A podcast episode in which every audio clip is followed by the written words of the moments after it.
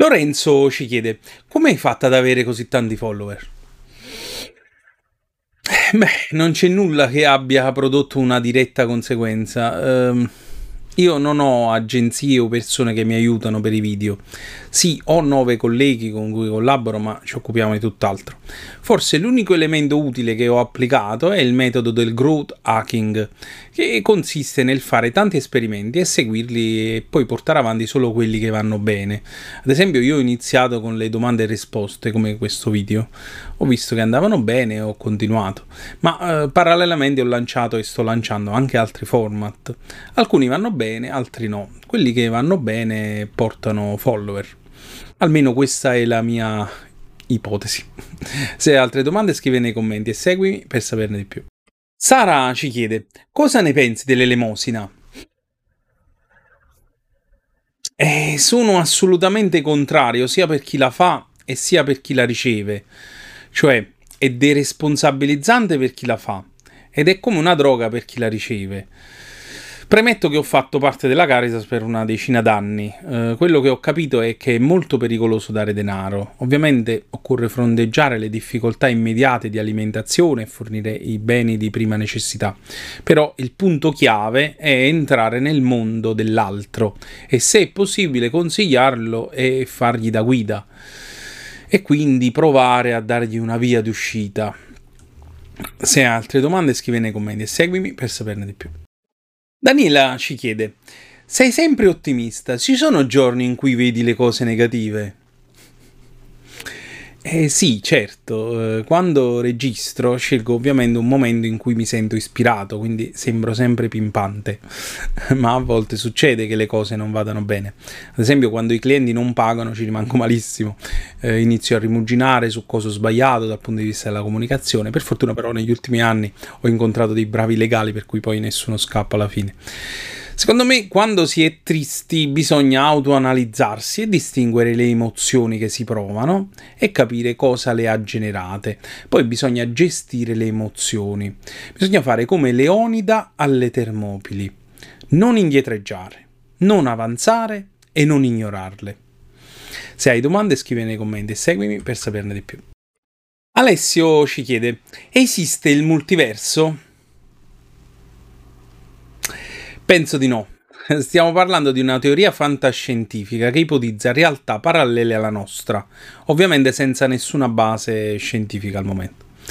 Io umilmente consiglio di rivolgere le proprie energie alla nostra realtà, che è molto più bisognosa. Colgo l'occasione per esplicitare un concetto che mi sembra nessuno abbia mai espresso, cioè che l'ipotesi del multiverso sia stata elaborata come una scappatoia psicologica da parte di chi ha paura della morte e non crede nell'aldilà. Cioè, detto in altri termini, è una metafora di un paradiso pseudoscientifico. Se hai altre domande scrivi nei commenti e seguimi per saperne di più. Marco ci chiede, qual è la logica degli haters? Nei Promessi Sposi, fra Cristoforo uccide un tizio che non aveva mai visto prima per un banale diverbio. Direi quindi che il fenomeno degli haters esula da internet, ha profonde radici che però l'anonimato fortifica. Alla base c'è una sopravvalutazione delle proprie ragioni dovuta all'effetto Dunning-Kruger, sul quale ho pubblicato una monografia di 5 minuti che trovi nel profilo. Come gestirli? Il mio consiglio è il blocco, senza pensarci due volte, nei casi più gravi anche la segnalazione. Dico questo perché lavare la testa all'asino fa sprecare acqua e sapone. Concludo dicendo che dove c'è gentilezza ed educazione non c'è classe sociale. Se hai domande scrivi nei commenti e seguimi per saperne di più. Pietro ci chiede, pensi alla morte? Sì, spesso. Racconta Dostoevsky nel suo diario che il giorno della sua condanna a morte se ne stava in piedi davanti al luogo dell'esecuzione e ammirava il creato, apprezzando ogni istante di vita. Pensare alla propria morte è l'unico evento che può farci davvero crescere di statura. La morte è troppo superiore a qualsiasi meschinità di questo mondo. La società attuale ci spinge a non pensare alla morte perché altrimenti cesserebbe il consumo e le persone si dedicherebbero solo a ciò che conta. Quindi mi sento di consigliare di riflettere sulla propria morte come esercizio spirituale Se vuoi scrivi nei commenti cosa faresti se tu dovessi morire domani. Andrea ci chiede perché perdemmo a Caporetto? Premetto che Cadorna ha le sue responsabilità, tra cui il mancato uso dell'artiglieria. La verità è che, a differenza delle altre battaglie, ci scontrammo contro un tir che si chiamava Germania. Con il senno del poi sappiamo che la Germania perse la guerra, ma trascuriamo le sue capacità industriali. L'Austria era alla nostra portata, ma la Germania no. In pratica, con la rivoluzione d'ottobre, la Germania trasferì contro di noi le truppe orientali, quindi non c'era speranza. Pochissimi sanno che Cadorna contava erroneamente sulla riuscita del colpo di Stato in Russia di Kornilov, che avrebbe bloccato sul fronte orientale le truppe tedesche. Ma Lenin ebbe la meglio. Se hai domande scrivi nei commenti e seguimi per saperne di più. Fabio ci chiede: sono migliori i cellulari Android o iOS iPhone? Riconosco a Apple la grande innovazione di 15 anni fa, ma il tempo è passato.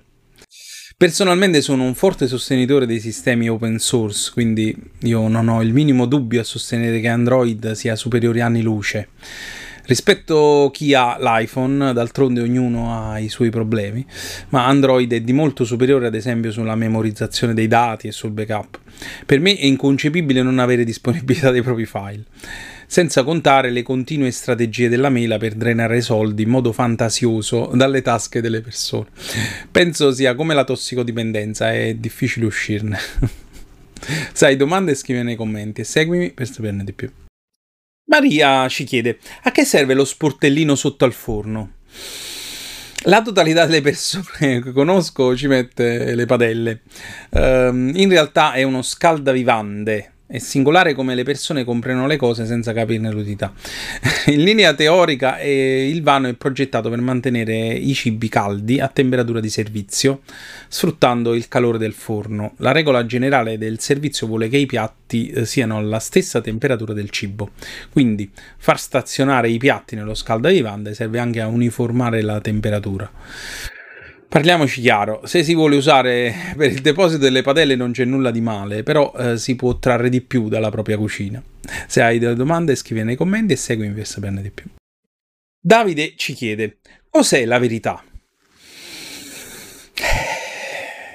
La verità è una corrispondenza alla realtà o una conformità a un concetto? Noi nel migliore dei casi possiamo conoscere solo la verità relativa. Ad esempio, dal punto di vista della fisica non sappiamo se il gatto di Schrödinger sia vivo o morto, a meno di aprire la scatola. E senza entrare nello specifico neanche sullo spazio e sul tempo abbiamo certezze. Diciamo che possiamo crearci un'approssimazione fantasiosa e ottenere una verità relativa. In merito alla verità assoluta, l'unica cosa che posso dire è la risposta di qualcuno enormemente più grande di me, cioè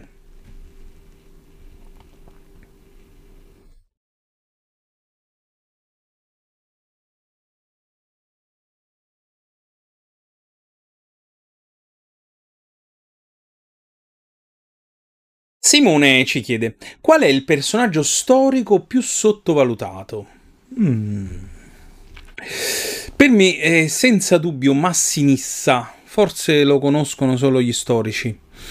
Parliamo delle guerre puniche, quindi per capirci intorno al 210 a.C.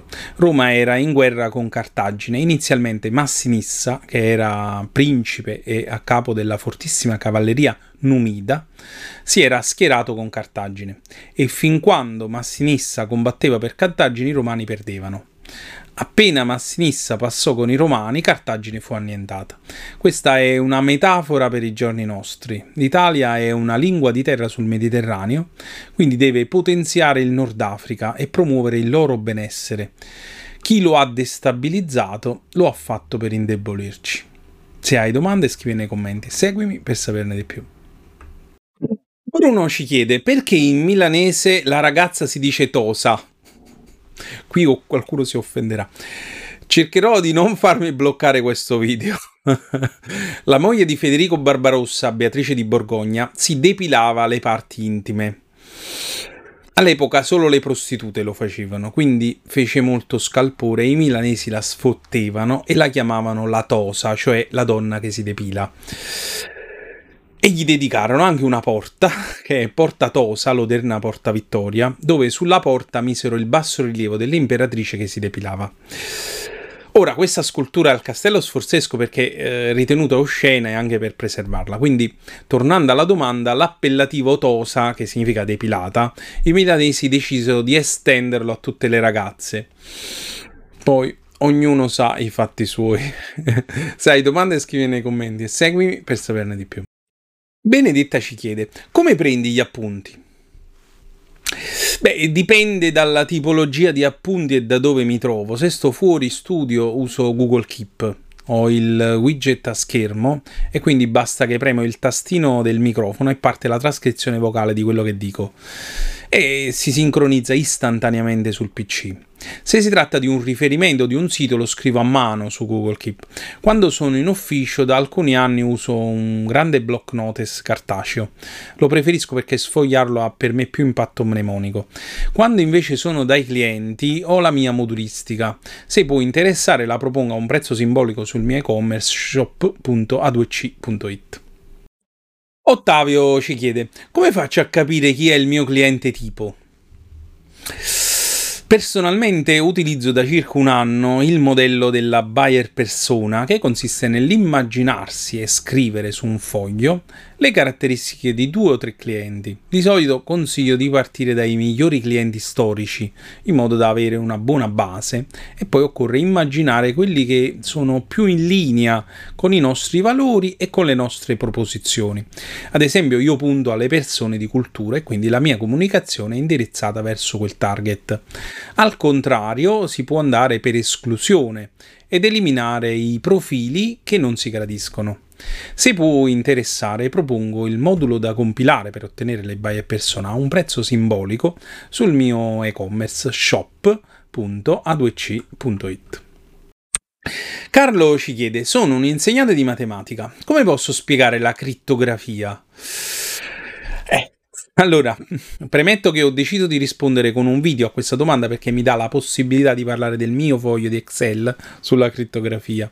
Quindi diciamo che è un video interessato questo, però ehm, ci tengo a raccontare che ho fatto un approfondimento storico-matematico su come Che Guevara nella giungla boliviana negli anni 60 riuscisse a decifrare i messaggi provenienti da Cuba. Per cui non posso che suggerire di dare agli studenti il mio foglio di Excel che è privo di password in modo da studiarlo e fare stesso da loro degli esperimenti. Secondo me approfondire da sé è il miglior modo di imparare. Ovviamente si possono anche dare degli esercizi da svolgere. Se può interessare lo propongo a un prezzo simbolico sul mio e-commerce shop.a2c.it. Alfonso ci chiede: Vorrei vendere online degli oggetti stampati in 3D. Come decido il prezzo? Il prezzo ideale deve essere maggiore di un prezzo minimo che è quello di realizzazione, considerando tutti i costi, tra cui anche le tasse, i materiali, l'usura della stampante. Ad esempio, se spendi 7 euro di materiali, considerando 3 euro di spese varie, diciamo il 30% di tasse, il prezzo minimo è 13 euro. Poi occorre stare al di sotto del prezzo massimo, che è dato dal vantaggio che il cliente avrebbe eh, mediante il tuo prodotto o in questo caso in alternativa il massimo prezzo che si trova sul mercato e quindi il prezzo ideale deve stare tra questo minimo e questo massimo. Per stabilirlo esattamente io ho sviluppato un questionario sulle forze di Porter e l'ho messo su un foglio di Excel. Rispondendo al questionario si ha il prezzo ideale. Se può interessare lo propongo trovo sul mio e-commerce shop.a2c.it. Lorenzo ci chiede: Un amico mi ha chiesto di aprire insieme uno studio tecnico. Come faccio a sapere se andremo d'accordo? Ma con sicurezza non si può sapere perché l'esito è frutto di vari fattori. La prima cosa a cui prestare attenzione è che ci devono essere gli stessi valori o comunque deve esserci una compatibilità. Ad esempio, se lui è spregiudicato ed è molto propenso al rischio, mentre tu sei cauto, è probabile che litigherete. Altro esempio, se tu hai un ritmo di lavoro blando mentre lui è accelerato, alla fine eh, penserà che lavora solo lui e vi lascerete. Comunque, in via preliminare posso consigliare il test dell'esercito americano che propongo su Excel sul mio e-commerce shop.a2c.it. Lo compili tu e lo fai compilare a lui e puoi verificare preliminarmente la compatibilità tra di voi tramite questo foglio di Excel.